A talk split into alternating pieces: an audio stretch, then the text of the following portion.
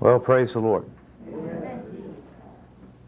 I don't mind telling you, I had a good night's sleep last night. Praise God. I slept just like a baby.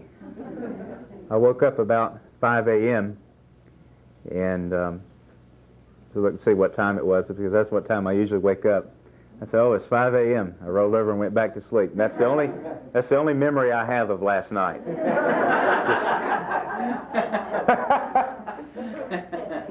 Hallelujah. That's good, isn't it? Well, praise God. Uh, a lot of you were here last night, and uh, we're thankful for those that were here and were able to hear. And for those of you that are just joining us today, uh, and those of you that made the second trip, you must be gluttons for punishment. no, not really. We're hungry and we're thirsting for the Lord as He in fact is. Not as we think that He is or as we would like Him to be, but the Lord as He is. And who said that? Who's, somebody over here said that in testimony. And say that again because that's so good. God, God just isn't who I thought He was. God is who He is. Not who I think He is, but who He is. That's the key. And, and if we could sum up everything that was said and done last night, I think that sums it up very nicely. It is not the Lord as we think He is, but the Lord as He is that we need to see. Not as we want Him to be, not as we wish Him to be, not the caricature that has been painted and portrayed to us in the names of many different um, things done in the name of Jesus, but the Lord, the revelation of Christ as He in fact is not as we want him to be, but as he really is. and as we showed last night, that kind of a knowledge comes with a very high price tag. You see, it's, it's a revelation of grace, but it doesn't mean it's cheap. It doesn't cost you anything because the Lord has already paid the price, and thank God for it. It's not that you have to pay anything to get the revelation, it's keeping the revelation and walking in the truth of what you know, that's what will cost you. And because we don't want apostolic persecution, that's why we don't have apostolic revelation. We want to see and to know the things that Paul saw when we want to know this Jesus Christ. But if we begin to experience some of the things that Paul experienced in the process of that, how much of us would continue on steadfastly in the truth or how many of us would say, oh, I, I don't know if I can handle this. Um, we, we discussed afterwards last night how the Lord is using the events and the circumstances of our lives to work that revelation into us. And if we circumvent or look for a shortcut around these circumstances that the Lord is bringing us into, then what we are doing is we are not understanding the dealings of the Lord with us. You see, when I gave my life to the Lord at eight years old, I really was not cognizant of all that I was doing. And I think for a lot of us, we sing things like, I surrender all, I surrender all to Jesus, and we think we know what all means, but we really don't know how deep and how, how far reaching that is going to be. But gradually, we do come to know that, don't we? Because it's real easy when we put something on the altar, and as soon as the Lord starts to take it, we, we try to grab it again. Uh, it, it's real easy in the heat of the moment, in the midst of emotion, to say, Oh, I surrender all to Jesus. I counseled someone not very long ago, uh, maybe a week or two weeks ago, who came to me because they wanted me to do their marriage ceremony. And I said, Why do you want me to do your marriage ceremony? They said, because we want the Lord involved in our marriage. And I don't do that sort of thing very often, so I, you know, I don't, I don't know what to do. I don't know what to say. But I, I said, why do you want me to do this? Because we want the Lord involved in our marriage. And the Spirit of the Lord just gave me a word for them. I didn't stand up and say, thus saith the Lord, or anything like that. But here is what I told them. The Lord is a jealous God. If you invite him into your marriage, don't be content thinking that he is going to be satisfied just being in your marriage. He doesn't want to be involved in your marriage. He wants to be involved in you.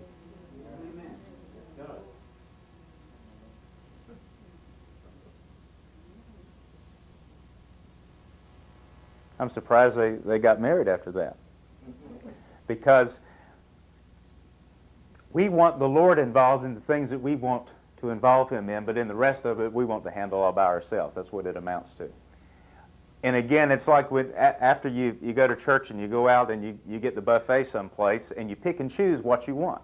We pick and choose what parts and pieces of the Lord we want.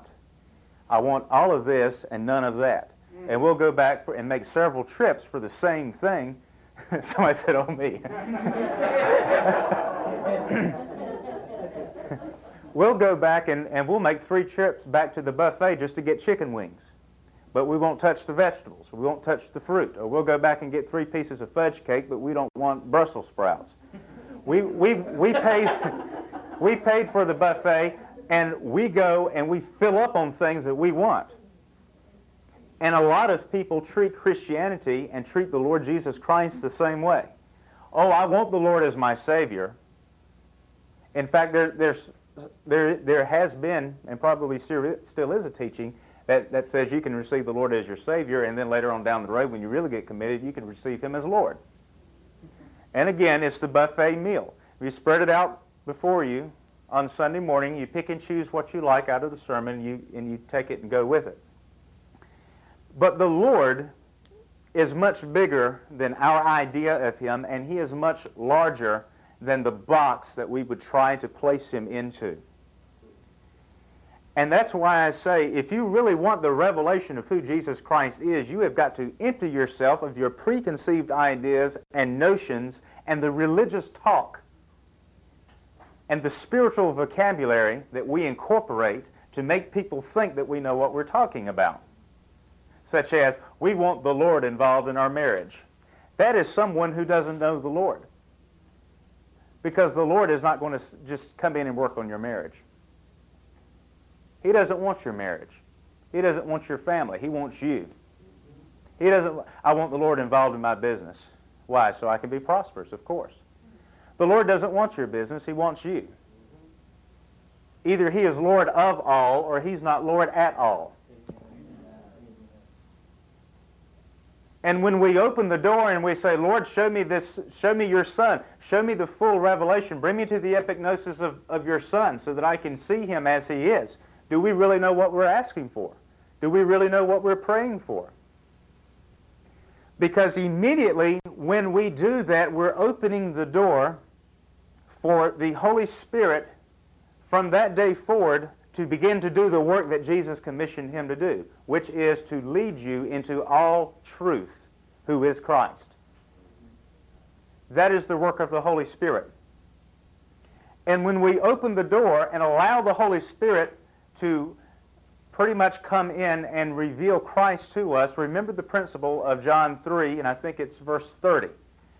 He must increase, but I must decrease. So what happens is as we ask for the Lord to increase, what has to happen? It's not that God gets bigger, but we have to get smaller. We are so large in our own sight that our self and our flesh clouds that, that pure vision of Christ. And so the Holy Spirit begins to send us. See, Jesus was led by the Spirit into the wilderness to be tested of the devil. Jesus was led by the Spirit right into a hard place, right into a circumstance.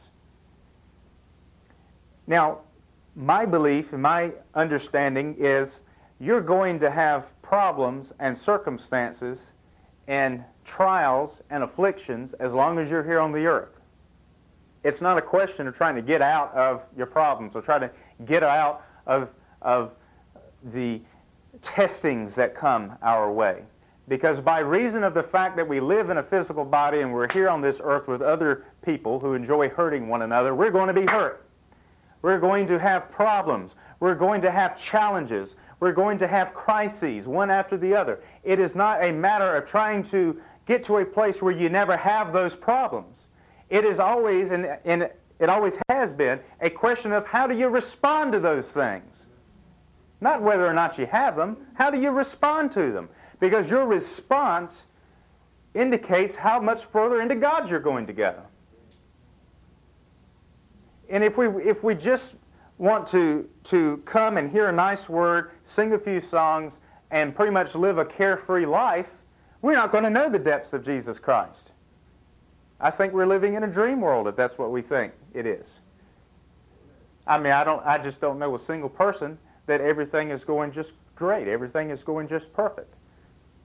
If there is, come see me after the service. I'd like to know your secret. but what is the difference?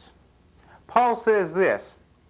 He says, I had a messenger of Satan that was buffeting me. Three times I prayed that God would take it away from me. And how often is, have we prayed? Oh, Lord, take this away from me. Oh, Lord, move me out of this. Oh, Lord, I just wish you'd straighten this out. Lord, I don't know what I'm going to do. And we're, we're seeking for deliverance, but we're not seeking for grace. See, deliverance is, is, is to be out of my problem altogether, but grace is to receive the strength and the life of the Lord Jesus to see me through in that problem. We're looking for deliverance. When a lot of times the Lord, wanting to, to strengthen us and bring us into a greater knowledge of Christ, would rather us go through the problem with His grace so that we can say, I don't know how I made it through, but it was the grace of God and it was the life of the Lord Jesus who brought me through, and now I know the Lord. I know the Lord.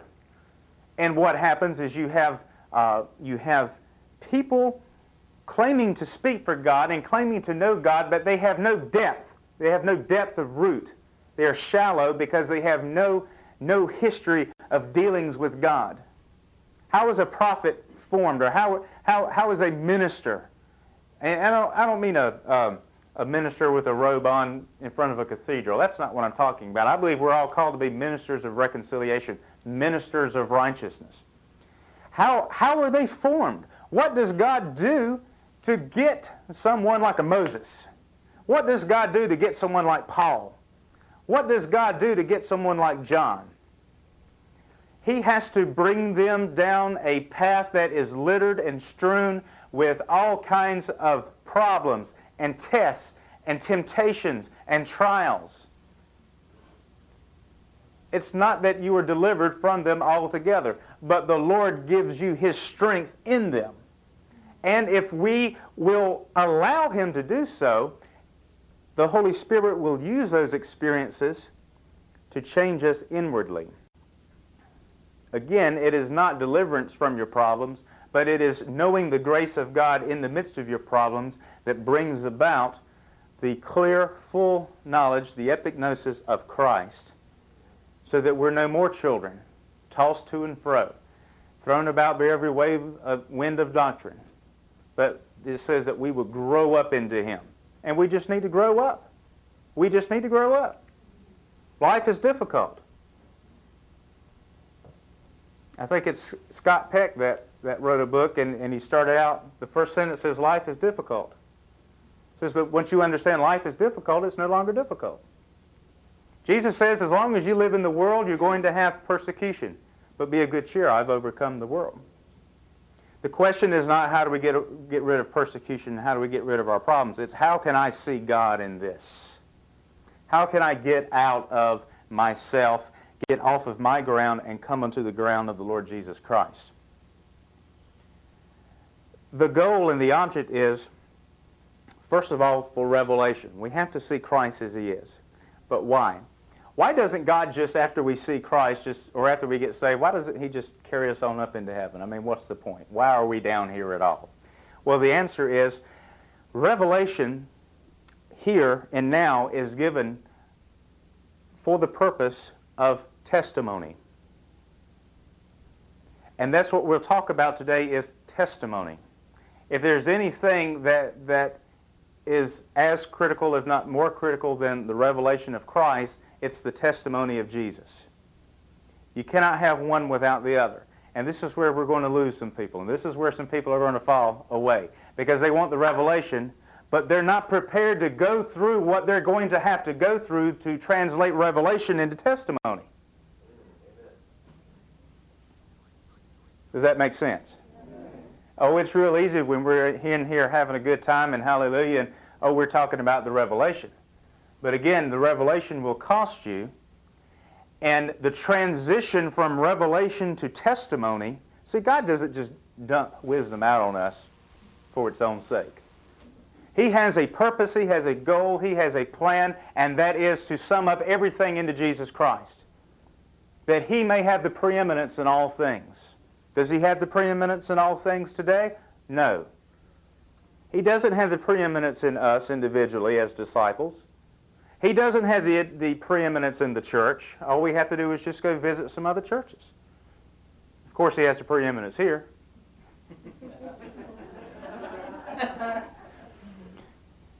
Does he have the preeminence in this world? No. How do we know? Because the kingdom of God is not here. It's not visible. We don't, we don't see the result of, we don't see the result we would expect to see if Jesus had the preeminence, if God's will was done totally. Well, what, what would that look like? It would be heaven on earth. It would be no sickness, no sorrow, no pain, no killing. We don't have that. So Jesus doesn't have the preeminence, yet God says, This is my beloved Son, hear him. Repent. Because the kingdom of God is at hand. So God is going to have to do a great work in bringing about the, the, the circumstances so that Christ will have the preeminence in all things. It's not just for the church. The church is the beginning. It is for a universe. It is for a cosmos. It is for this earth. And as far as I can tell, the earth is the only part of the universe that does not reflect the glory of God to its fullness. The earth and the planet that we're on does not give Christ the preeminence. And as far as I know, there, every other place in the universe is submitted to him.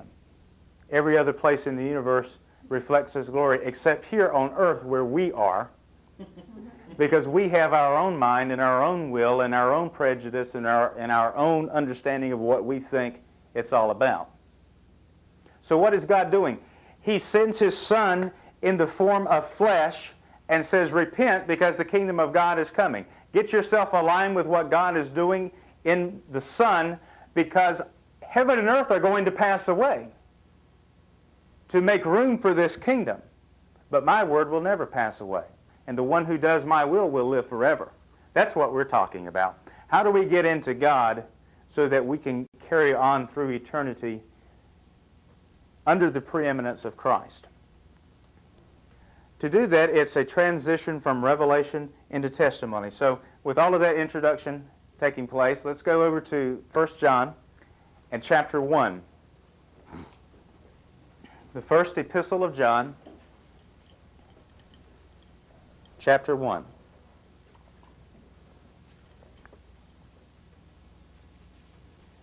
When we look through the Bible and, and we look at how God used Paul and how God used John, we see a complement there. Paul stands for revelation, John stands for testimony.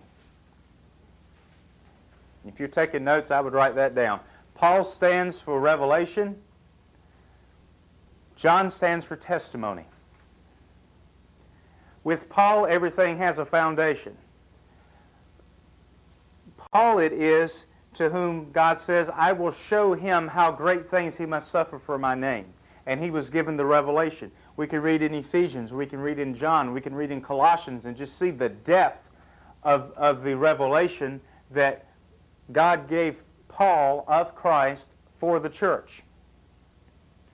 But what has happened is, as time goes on and other outside influences enter into the church, that more and more you see the scriptures begin to dealing with issues such as false prophets, false teachers, false brethren who crept in unawares, and all of these outside influences coming in. See, if, if the devil cannot stop it altogether, he'll try to destroy it through impurity. It's just like when, when Jesus was born, all of the, of the babies in Bethlehem in the surrounding area were killed. If we can't, if the devil can't stop it from happening. He'll, he'll try to pollute it. First, he tries to stop it. Well, now it's, it, this, this kingdom of God is spreading, and it can't be stopped. You see in the beginning in Acts that, that they would carry them before the Sanhedrin and straightly charge them that you never again speak in the name of Jesus. And they said, How can we help but speak the things which we've seen and heard? That seeing and that hearing is the result of revelation. Seeing and hearing, that is the key.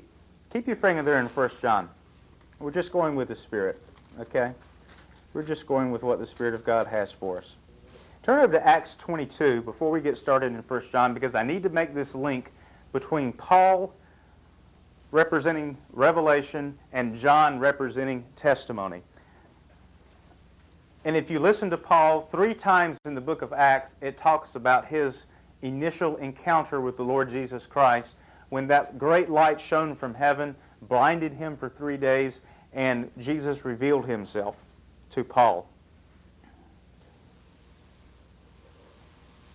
And you really need to, to read the whole thing, but, but for time constraints, we want, we'll start out in verse uh, 6.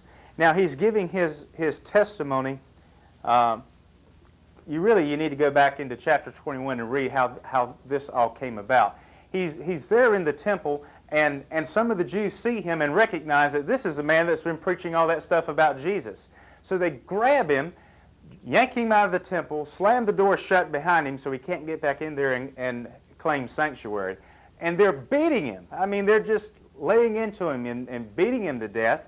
And it, call, it says the whole city of Jerusalem was in an uproar over this one man.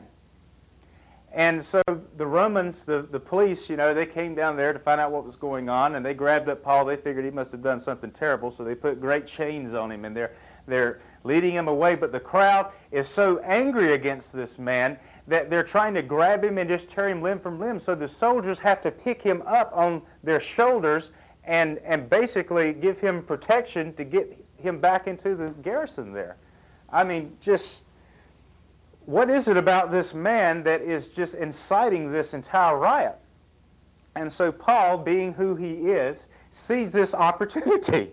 You know, he's he's probably got broken bones and he's bleeding and, and he's he's probably had teeth knocked out. He's already been beat up and and uh, whipped and, and everything else. And, and he says, I bear in my body the marks of the Lord Jesus.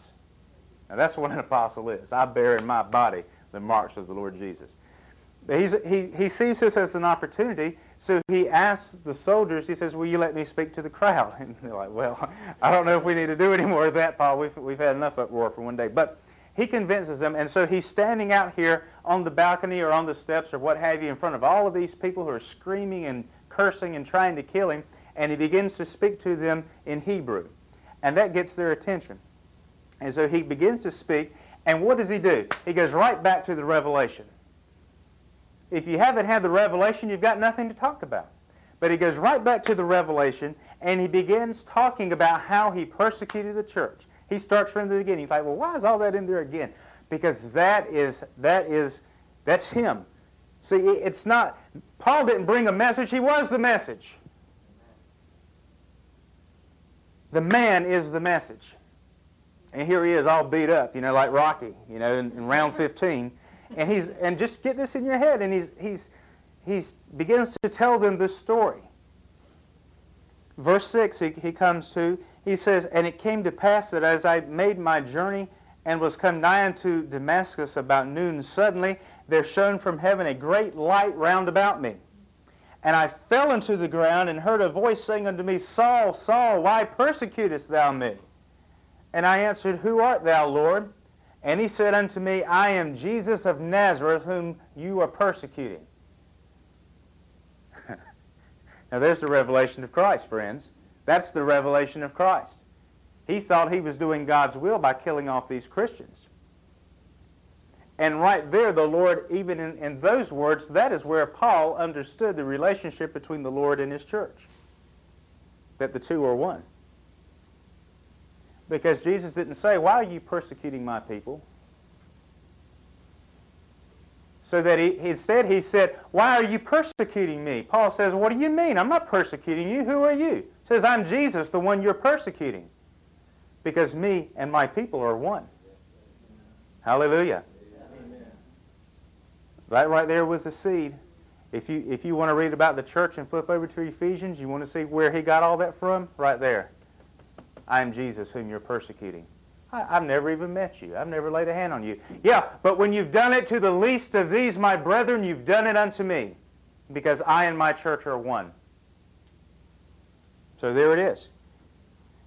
Verse 9, and they that were with me saw indeed the light and were afraid, but they heard not the voice of him that spake to me. And I said, What shall I do, Lord? When you've seen the Lord, when you've truly seen him, that's really the only response that there can be. What do I do with this? And for Paul, it was a complete reversal of everything that he believed, everything that he had experienced. He was in the leadership position of authority in, in Judaism. I mean, he was right there in the middle of the system. But he didn't say, well, I need to go home and pray about it. We get so religious with that. Well, I don't know if the Lord's really in that or not. Well, I'll just go home and pray about it. No. When you've seen the truth, there can only be one response, and that is, what shall I do now? If you got to go home and pray about it, forget it. I mean, if Paul had said that, he sees, uh, he sees the Lord, the Lord is telling him this, and he says, Well, I need to go home and pray about it. Can you imagine that? oh, forget it. When the light, see, when the light shines, it doesn't make you see to begin with, it blinds you. The true light from God makes you blind, and he was blind for three days. I don't know what to do. I don't know how to handle this. This is bigger than I am. If it's not bigger than you are, it's not God. We've got a teeny tiny Jesus, and we think we've just about got him figured out. No, you don't. That's not the Jesus here in the Word. The Jesus of the Word is larger than our understanding. We can't contain him. People will get up and they'll say, Well, I went to heaven. And while I was up there, I saw the Lord, and I was dancing around on streets of gold, and I saw Moses, and I was riding in the chariot with Elijah. You ain't been nowhere. no, you have not. You have not. You have not met the Jesus of the Bible. Because when the Jesus, the real Jesus, revealed himself to Paul, Paul was in the dirt.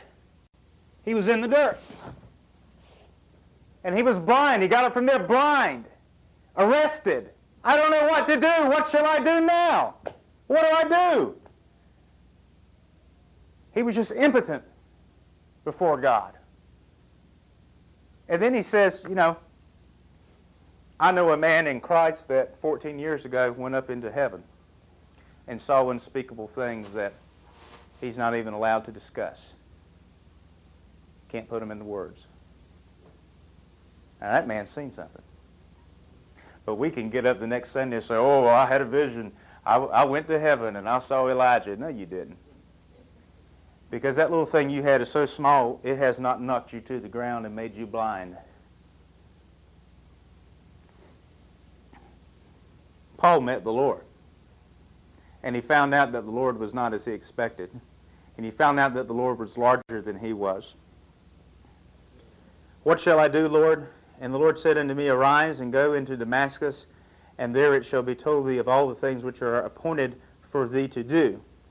When I could not see for the glory of that light, being led by the hand of them that were with me, I came into Damascus, and one Ananias, a devout man according to the law, having a good report of all the Jews which dwelt there, came unto me and stood and said unto me, Brother Saul, receive thy sight. And the same hour I looked upon him.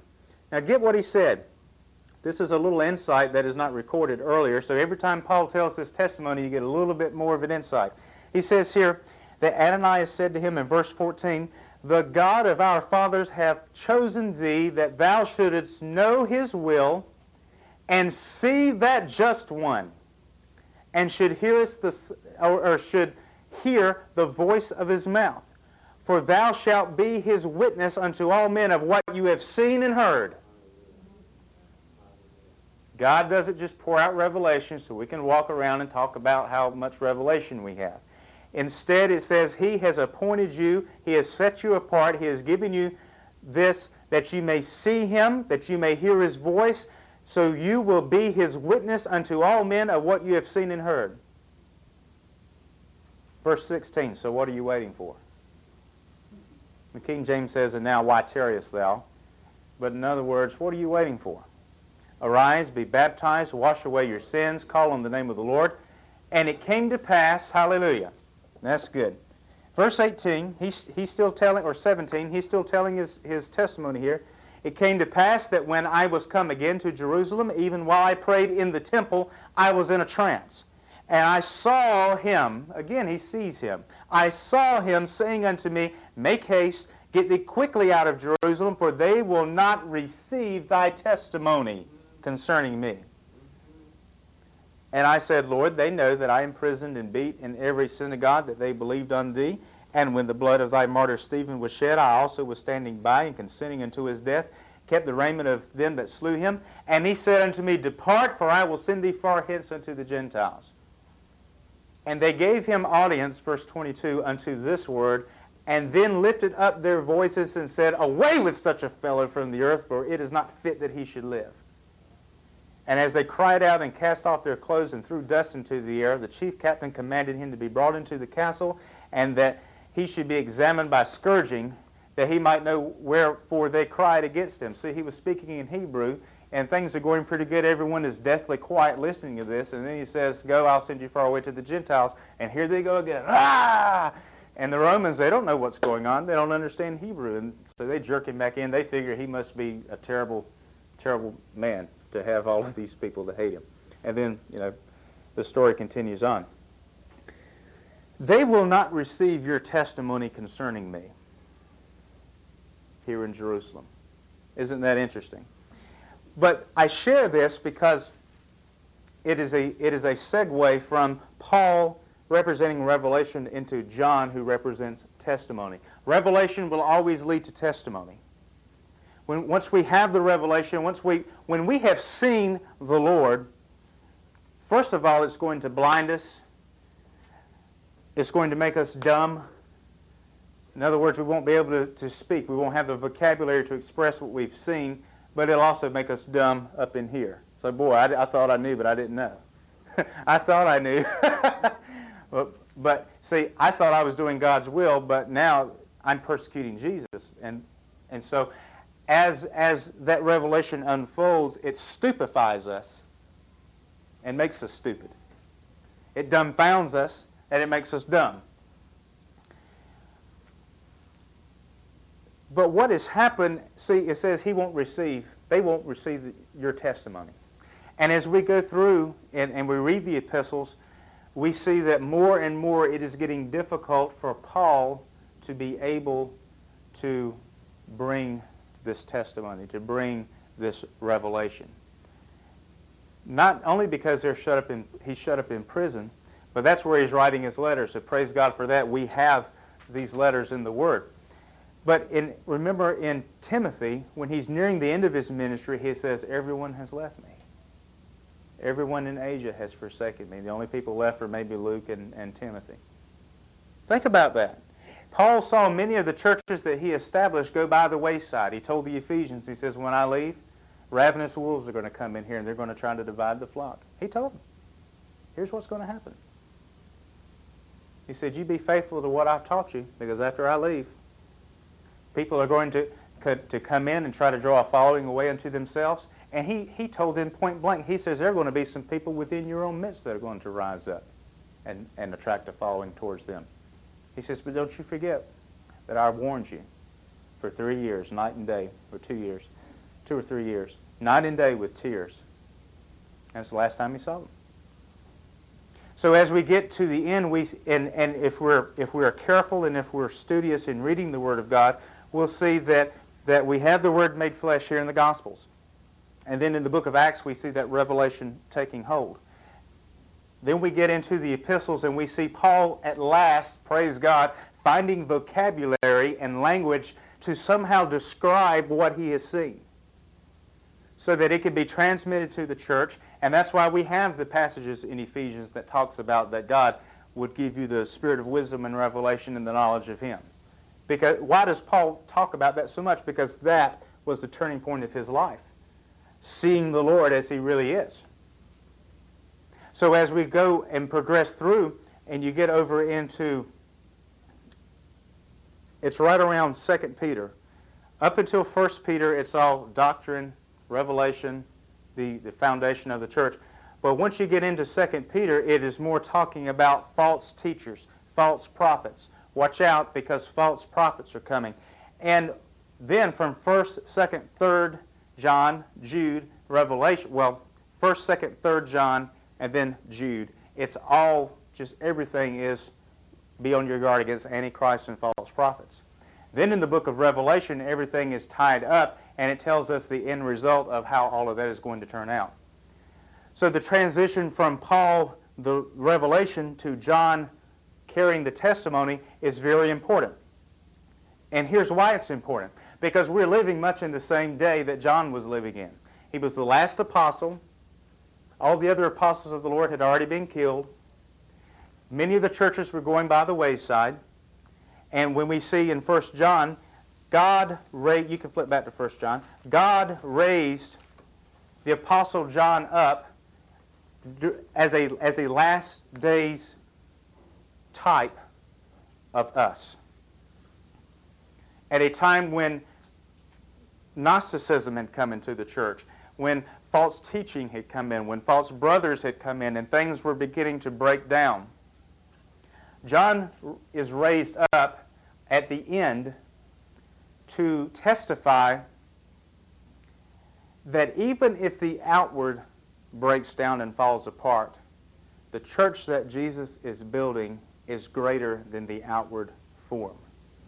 He calls people back to an inward reality and inward truth that will see them through in spite of the Antichrist and the false prophets and the false teachers and the false brethren.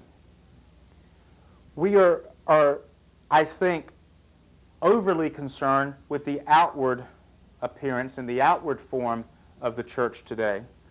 When God raised John up at the end, he was already old, he was 90 some years old. He probably thought, you know, this is it. He probably thought he was there at the end of his life. But there from out of nowhere, boom, here comes John. 1 John, 2 John, 3 John, Revelation, and the Gospel of John. The most profound writings in the New Testament are found in the simplicity of John's Gospel. That's why we tell new Christians read the Gospel of John first. If you look at Matthew, Matthew is, talking about the earthly ministry of Christ. You look at Luke, it's talking about his ministry among the sick and healing. You, uh, Mark is the same way. John does not get so much into teaching as he does into the Lord himself. And the miracles that he relates are all signs, not just miracles, but signs. Pointing to an inward reality of who Jesus Christ is that is far greater than even the earthly things that Jesus did in healing the sick, or in raising the dead, or in giving sight to the blind. Those things were well and good. The apostles did those things. But John, in the end time of this initial period of the church, the last apostle, is raised up by God to point us back to the inward reality and truth of who Jesus is that goes beyond even the earthly things that he did. Why? Because that man Jesus is not with us anymore. But John says, You have an anointing. He lives in you. He abides in you. And that anointing, that reality will keep you where you need to be, even if the outward falls apart. Let the false brothers come in. Let the false teachers come in. You have an anointing that abides in you, and it will see you through those dark times. You don't need an apostle. I'm the last one, John was saying. You don't need any man to teach you. What you have received, walk in, and you'll be fine. That was his testimony. So read here in, in John chapter 1, verse 1. I, I just, I love John. Because by this time, John, he used to be a son of thunder, right? And remember, this is one of the of the ones that came to Jesus and said, "Lord, we want to sit down on your left hand and your right hand when you come into your kingdom." I mean, just totally off the wall, off base, completely. But you look at how God dealt with them and, and dealt with him and dealt with him and kind of held him in a cave someplace in the middle of nowhere.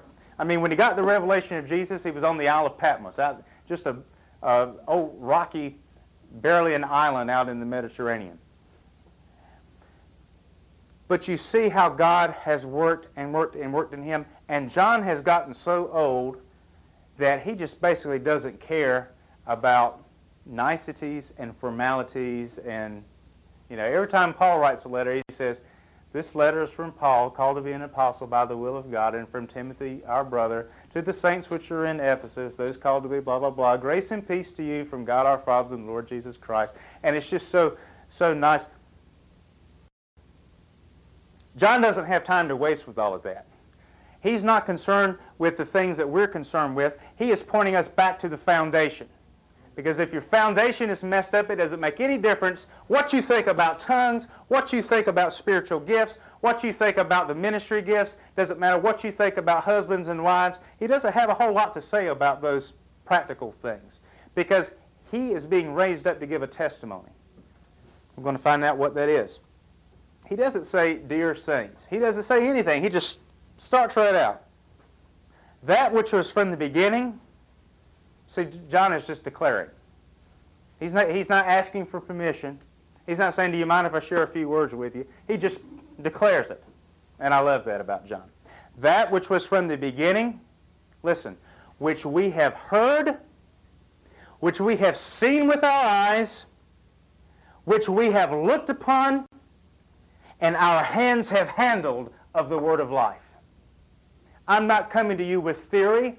I'm not coming to you with philosophy. I'm not coming to you with doctrine or with teaching. I'm bringing you a man. I've seen him, I've heard him, I've touched him. And none of you false teachers or false prophets can top that. You want to talk about a Jesus? I live with him.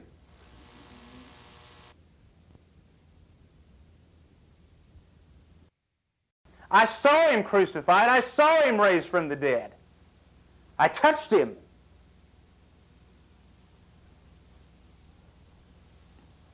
I've heard it. I've seen it. I've looked upon it. Our hands have handled the word of life. Verse 2 For the life was manifested, and we have seen it and bear testimony. Witness and testimony is the same word here. We bear testimony and show unto you that eternal life which was with the Father and was manifested or revealed or apocalypsis to us.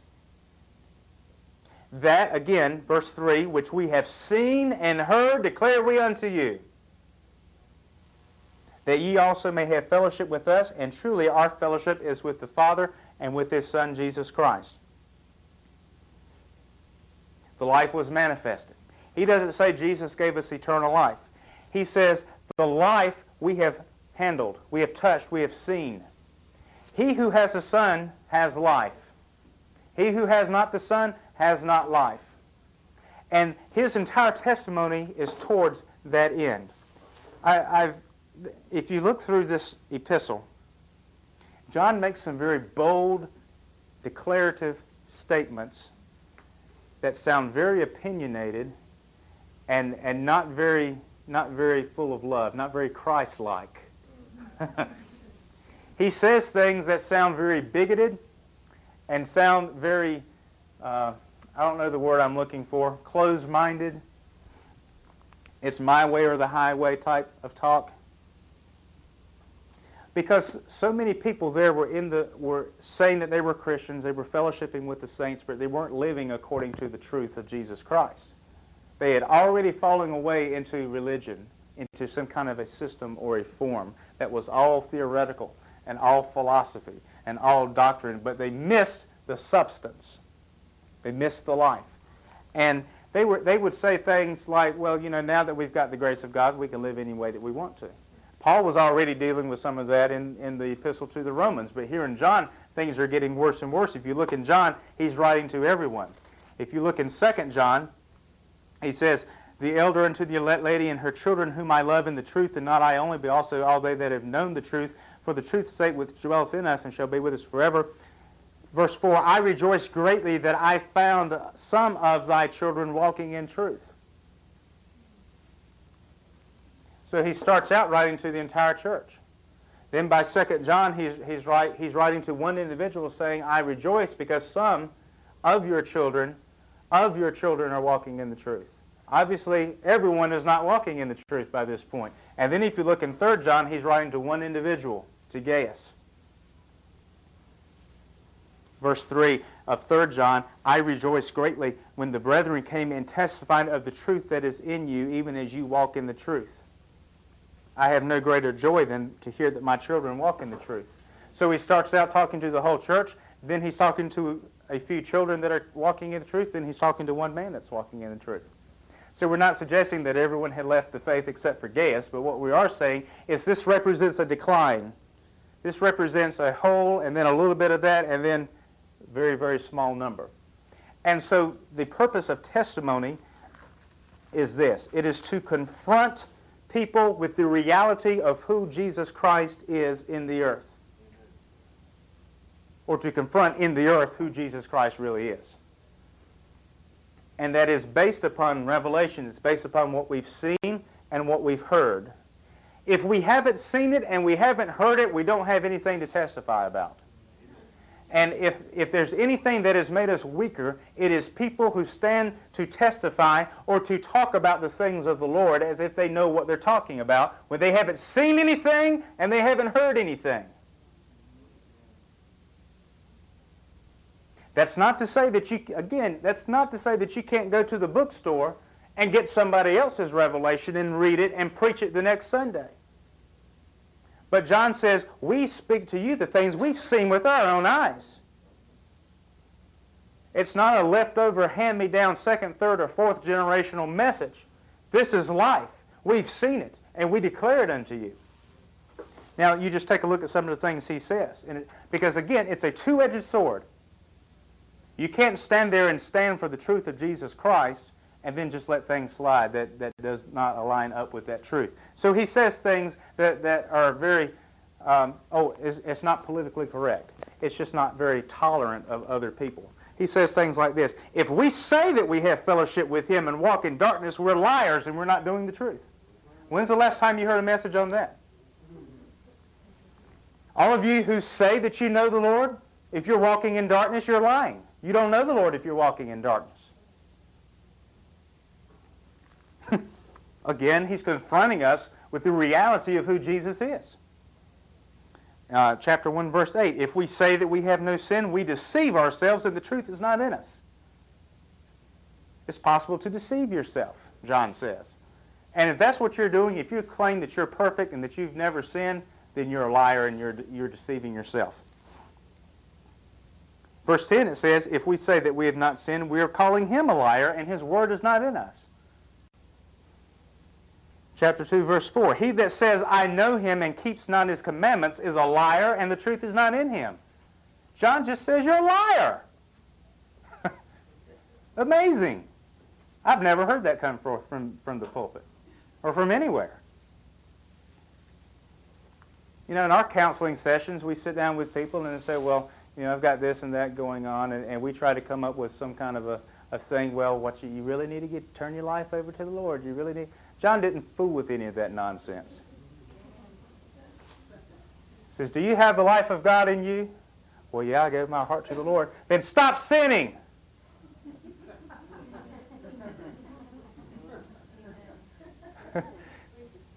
How does it get any, any more simple than that? I can just see I, I can just see John now. You know, he, he's old, maybe he's humped over, and maybe he's got a beard. I don't know, maybe he's lost every bit of his hair. Who knows? But I, but he comes in and they're coming to him with all these problems and questions and everything. And he says, Are you in him? Then stop sinning.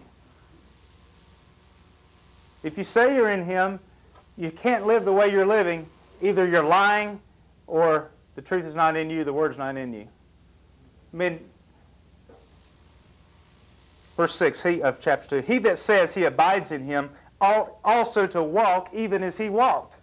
What is he saying? There's a reality about Christ that changes people. Changes them from the inside out.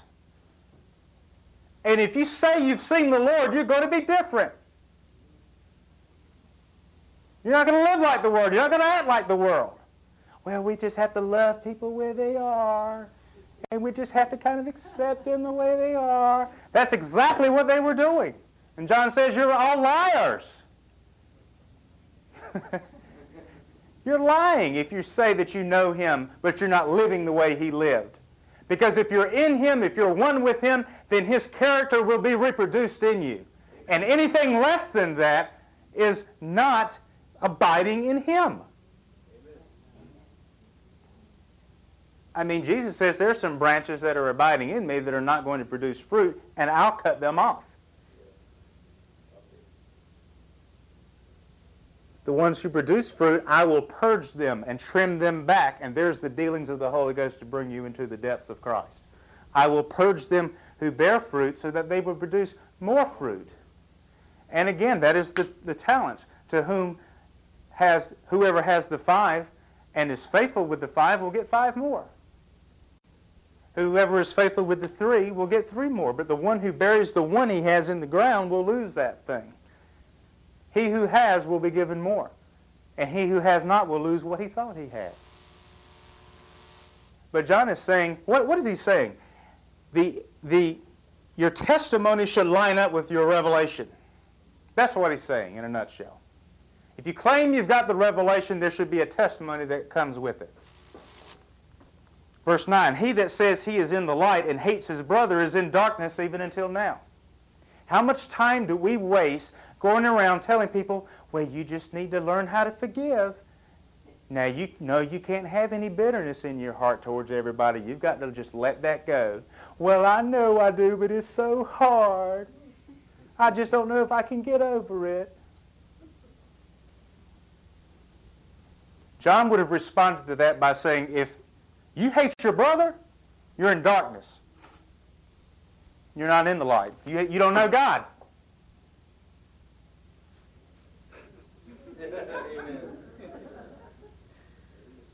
because he is in a period of time when the church is being compromised, when the testimony of Jesus is at stake. And if you'll see, he's the one to whom the Son of God came in the book of Revelation in Revelation, we could go on forever here in First John and just read those, those kind of, of statements that we wish were not in the Bible. The kind of things we'd never dream of saying to someone else. Verse 11, He that hates his brother is in darkness and walks in darkness and knows not whither he goes because the darkness has blinded his eyes. I'm telling you, you've got to get over your hurt. You've got to get over your bitterness. And to be focused on that is to be stunned spiritually. And eventually, I've seen it happen. People will stay in that and stay in that and stay in that until, just as John says, if you hate your brother, you're in darkness. And yeah, they were hurt. Yeah, they were mistreated. But again, it's all in your response to that. John says, if you're abiding in him, you'll love your brothers. Verse 15 says, Love not the world, neither the things that are in the world. If any man love the world, the love of the Father is not in him. Well, I know it's not about the things that I own. It's not about my possessions. It's not about me, but I do hope that God blesses me, and I just I want to use it for Him. I just hope He'll prosper me so that I can prosper Him. Fooey. A lot of it is we love the world. And John says, if you love the world, you're not loving God. Because if you love God, you'd be satisfied with Christ, and you wouldn't ask for anything else. Anything else you got would be just gravy. But we're looking for the gravy. We think God owes us a blessing because we're Christians. We think we're entitled to something special because we belong to Him. And we are. That's why he gave us Christ. Having him John says you should be content with that.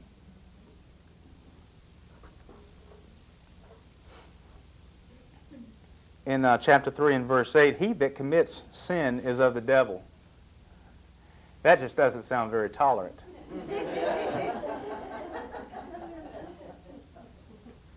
if you sin, you're of the devil. Now, I would never make a statement like that. I would say, well, I know you're backslidden, brother, and, but let's just pray. John says, if, if you're in the habit of sinning, if you're living a sinful life, and that's what that means is continually. Not that, that we're, because he just said you can't say that you're, you've never sinned or that you don't have sin. But he says, if you're in the habit of living a sinful life, don't think that you've seen Christ. That's the point. Don't think that you have the revelation of Jesus. Don't think that, that don't delude yourself and deceive yourself into thinking that you know God.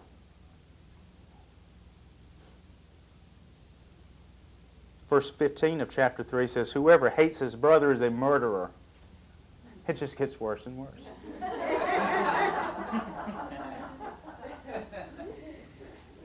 Hear what he says. Whoever hates his brother is a murderer, and you know that no murderer has eternal life abiding in him. He's questioning the salvation of people that hate one another. And well, he should. Well, he should. Because they haven't touched the Lord. They don't know the same Lord that John knows. They didn't touch the same Lord that Paul touched or that Peter touched. What did they get? I don't know. They got a substitute. They got something of flesh and blood, but it wasn't spirit and truth. I guess we should begin to wrap it up and save uh, some more for tonight. But in, in the book of Revelation, verse 1 says, The revelation of Jesus Christ, which God gave unto him to show unto his servants things which must shortly come to pass, and he sent and signified it by his angel unto his servant, who? John. John. Oh, this intolerant old man, this bitter old man is telling us that we're sinners and that we're murderers and that we ought to love one another. And that is who God revealed his son yet again to. So we need to hear what the man is saying. We need to hear what he's saying. Verse 2 it says, Who bear record of the word of God and of the testimony of Jesus Christ and all the things that he saw. Hallelujah. Saw it and heard it. Back over in 1 John 5. We'll close with this. Different Bibles translate it different ways, but basically the word witness and testimony is the same word. So that's the way I'm going to read it here. In 1 John chapter 5 and verse 9 it says, "If we receive the testimony of man, the testimony of God is greater." You say, "What is the testimony of Jesus?" This is the testimony of God which he has testified of his son.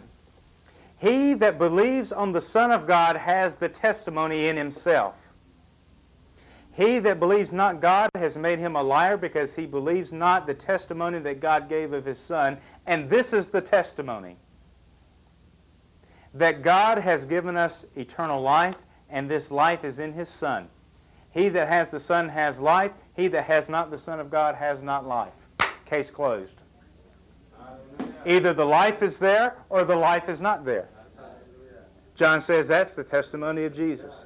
The testimony of Jesus is not that you try to figure out by what people say or what they teach or what they look like. Because we have many, he says, many antichrists. You've heard that Antichrist is coming. John says Antichrist is here. That's what he said. That's what he told them. But he says, the life which is within you will teach you all things, and you will know, according to the testimony of that life, who has the Son and who doesn't.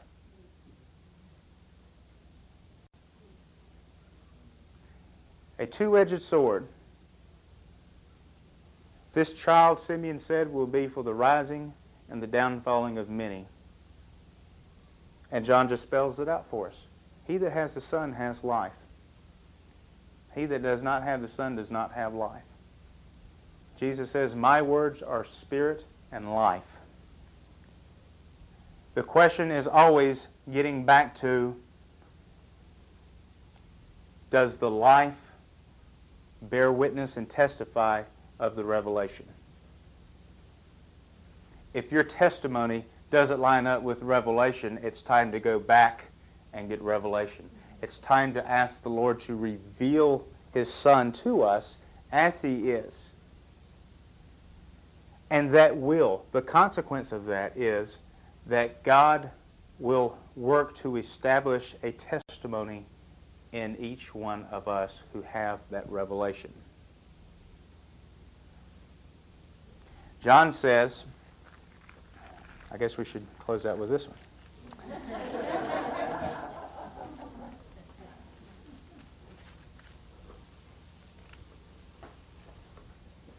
this is what makes a church prophetic or not. This is the difference between a prophetic church and a pathetic church.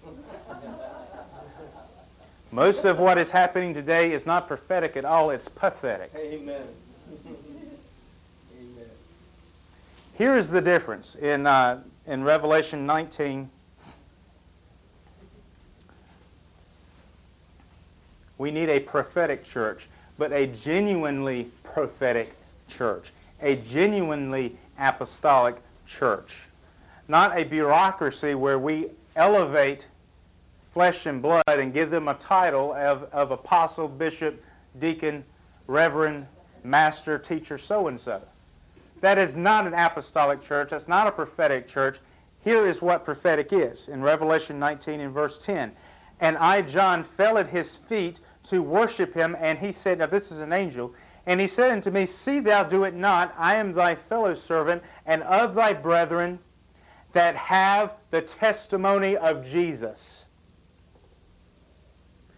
Do you have the testimony of Jesus? For the testimony of Jesus is the spirit of prophecy. I'm going to read that to you again. I fell at his feet to worship the angel. The angel said to me, See thou do it not. I am thy fellow servant and of thy brethren that have the testimony of Jesus. Heavenly things have nothing in common with that which does not bear the testimony of Jesus. We can pray for God to bless it, to anoint it, to fill it, to do whatever we want to, but if it's not tied into the testimony of Jesus, he's got nothing to do with it. He says, worship God, for the testimony of Jesus is the spirit of prophecy. The testimony of Jesus is the prophetic message. And it, I, I, I quoted this last night. I think it's the Knox translation that says, It is the truth concerning Jesus which inspires all things prophetic. That is such a, a strong, strong translation. It is the truth concerning Jesus that inspires all things prophetic anything that says it is prophetic but is not bringing us back to the Lord as he really is. Anything that claims to be prophetic or the oracle of God, but it does not bring us back to our roots, our revelation of Christ, our foundation upon which the church is built. I don't care how good it sounds. I don't care if they can tell you how much money you have in your wallet. I can tell you how much you'll have by the time they're finished.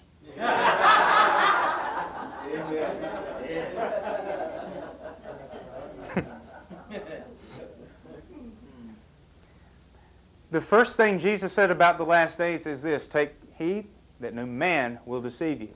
God will not deceive you. God is not your problem. Take heed that no man deceives you. Why? Because many will come in my name, saying, I am the Christ, or I am the anointed. Same word. I am the anointing. I have the anointing. They'll come in my name, they'll do great signs, and they'll do great wonders.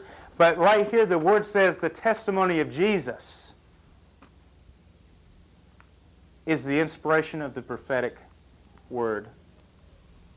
That which is truly prophetic brings us always back to Christ as all in all because that we have to understand that is the movement of everything that God is doing. God, isn't, God doesn't have 10,000 things going on. He's got one goal, one purpose, one thing, and that is from the beginning of time till the ending of time to sum up everything into Christ. And we're all in, in different levels of awareness of that. If you're out there in the world and you don't know who Christ is, then you haven't the foggiest idea of what God is doing. When you come into the church, at least you know that Jesus is Lord, and one day we're all going to bow and we're all going to confess. But beyond that, God is trying to work in us a testimony to that in advance of its fulfillment. In advance of the fulfillment. Or anybody in heaven can bow down and say, Oh, you're Lord. Hallelujah. Yes, I confess that you're Lord. But how many here on the earth have a reality that is larger than they are that allows them to see the unseeable, to hear the unspeakable, and to give a testimony that says He is Lord even though we don't yet see all things submitted to him, in Hebrews it says. We don't yet see all things submitted to him, but we see Jesus. See, when we look into the earth and we look around at the church and we, we look out the window, we don't yet see everything submitted to Christ. We don't see the glory of God shining on everyone's face. We don't see people giving praise to the Lord in spirit and in truth. Of course we don't. But overcomers do this. They see something in advance of its fulfillment and they live it today. Today we worship Him in spirit and truth. Today we bow down. Today we confess that He is Lord. Today we seek His preeminence in all things. Even though we don't yet see the fulfillment around us of all that God is doing, we see Jesus. We see Jesus. And the testimony of that, that testimony of who Jesus is and his life in us, that is the inspiration of all things prophetic. That's why I say we need a prophetic church, not a pathetic church. And again, we have to come off of our ground of what we think prophetic is and come onto the Lord's ground. Or we will deceive ourselves, just as John says, you've deceived they have deceived themselves. It is the testimony of Jesus, which is the spirit of prophecy. Praise the Lord. I think we should pray.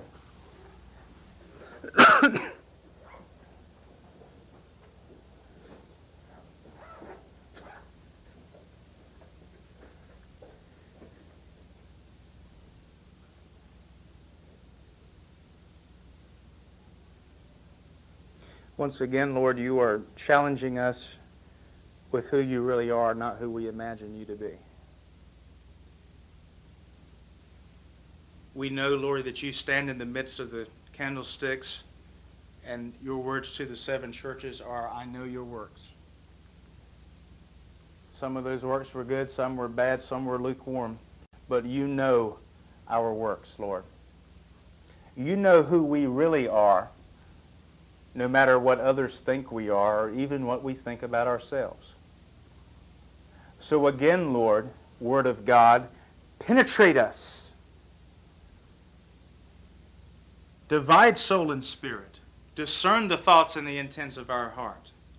Lay open before you naked all of the hidden things of who we are. And all those that agree with me in prayer, Lord, with their amen and with, with their heart. I'm hungry for reality. I'm hungry for who you are. I'm hungry to know the Jesus that Paul knows. I am hungry to know the Jesus that John knows. I am hungry to know the Jesus that Peter knows. And since, Lord, you are in us, and you are with us to a greater depth than even those who walked on the earth with you. For you said that I am with you, but soon I will be in you. Now, Lord, you are in us. And I pray, Lord, that you would again reveal to us your fullness. All we need, Lord, is some light. Just enough light to be struck blind and dumb.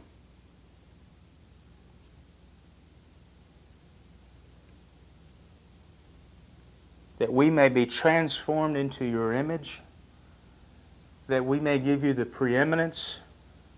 You've created all things, and for your pleasure they are created. So we want to minister to you to satisfy your need, so that when you see us, you see the reflection of your Son in us, and that is what will bring you pleasure. That is what will bring you satisfaction.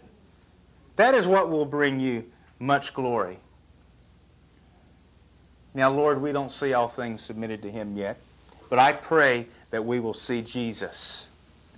And having seen Him, having revelation of who He really is, Lord, that you will begin to formulate a testimony within each one of us. That we wouldn't look for a place, that we would be a place. That we wouldn't look for the one who knows God, but we would know God. That we wouldn't look for a word from God, but we would be the Word of God to those around us.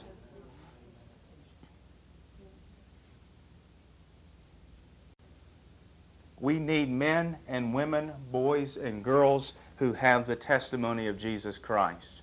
And that testimony has to be based upon the revelation of Jesus Christ. I thank you, Lord, that you have begun a good work and that you will complete it in us. Not according to expectation, not according to our timetable, not according to our schedule. We've got the rest of our lives and then the rest of your life. And that's going to go on for a long, long time. But Lord, while we are here, that we would occupy until you come. Not looking for a future hope and a future reward and a future heaven, but to pray your will and your kingdom be done on this earth as it is in heaven. Not that we could get our earthly selves into heaven, but that we could bring heaven down into earth through the testimony of Jesus Christ. That in Him is life, and there is no darkness. We thank you for it, Lord. We praise you for it, Lord. We worship you. Quicken this to our hearts, Lord. Quicken it to our hearts. I can talk until I'm blue in the face, but apart from your Spirit, apart from revelation, apart from unveiling, apart from your light, we will continue to walk in darkness. Give us the darkness instead, Lord, that comes when your light is so filling and so consuming us that we're temporarily blinded by it. So that we learn we are the circumcision. We worship God in the Spirit. We rejoice in Christ Jesus and have no confidence in the flesh. Those things that we have confidence in, Lord, apart from your Son, I pray that you will touch them, that you will destroy them.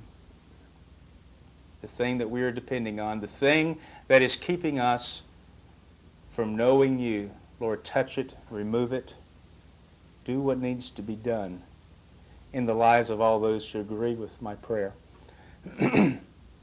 with their amen. Amen. Amen.